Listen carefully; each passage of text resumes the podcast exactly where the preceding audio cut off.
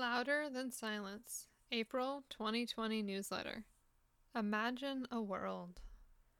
Imagine a world where you feel isolated, alone, and disconnected from the people you hold dear. Imagine a world where daily life feels like a struggle and you're not sure how to make it better. Imagine a world where you don't know how safe it is to go outside and do the things that you were once able to do without thinking twice about it. Imagine a world where it's hard to focus on what you need to get done because there are too many distractions and too many things on your mind. Imagine a world where everything that was normal was taken away by forces outside your control, and that normal will never exist again. Imagine a world where making healthy decisions feels like way too much of an uphill battle.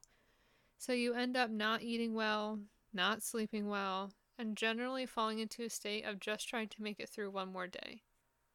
Imagine a world where you can't recognize who is or isn't safe to be around. Imagine a world where you can't go more than a few hours without the stress, fear, anxiety, and the overwhelmingness of it all creeping in. Imagine a world where you worry about the safety of your friends and family, not knowing if they'll be next. Imagine a world where words aren't enough to make things better or make things right, and you feel helpless against the weight of tragedy. Just a few days ago, I was able to finally put my finger on what it was that was slowly eating away at me about the reactions I've seen to COVID 19. I assumed for a while it was me just working through the challenges of a new situation. Then I thought it must be my frustration with feeling like things are out of control. I like to pretend that I'm in control. Eventually, I landed on, I thought, what must definitely be the issue. COVID 19 had taken over every conversation, interaction, and thought. But then, it really hit me. For the first time in my life, society at large has gotten to taste a very small amount of what it's like to be a survivor of sexual violence. Hear all those statements again. I wasn't referring to reactions to social distancing and COVID 19. It breaks my heart that this is the reality for huge proportions of the population. To put it in perspective, as of this writing, just over 1 million people in the US have tested positive for COVID 19. By rates shown in recent studies, we're around 90 million survivors of sexual violence in the US. Lest I sound like I don't think COVID 19 is serious, let me be absolutely clear. Stay at home, practice social distancing, wear protective gear. Listen to the recommendations. It's truly terrible that people have died in isolation. Others have lost their jobs, while others are forced to go to their jobs despite it being unsafe.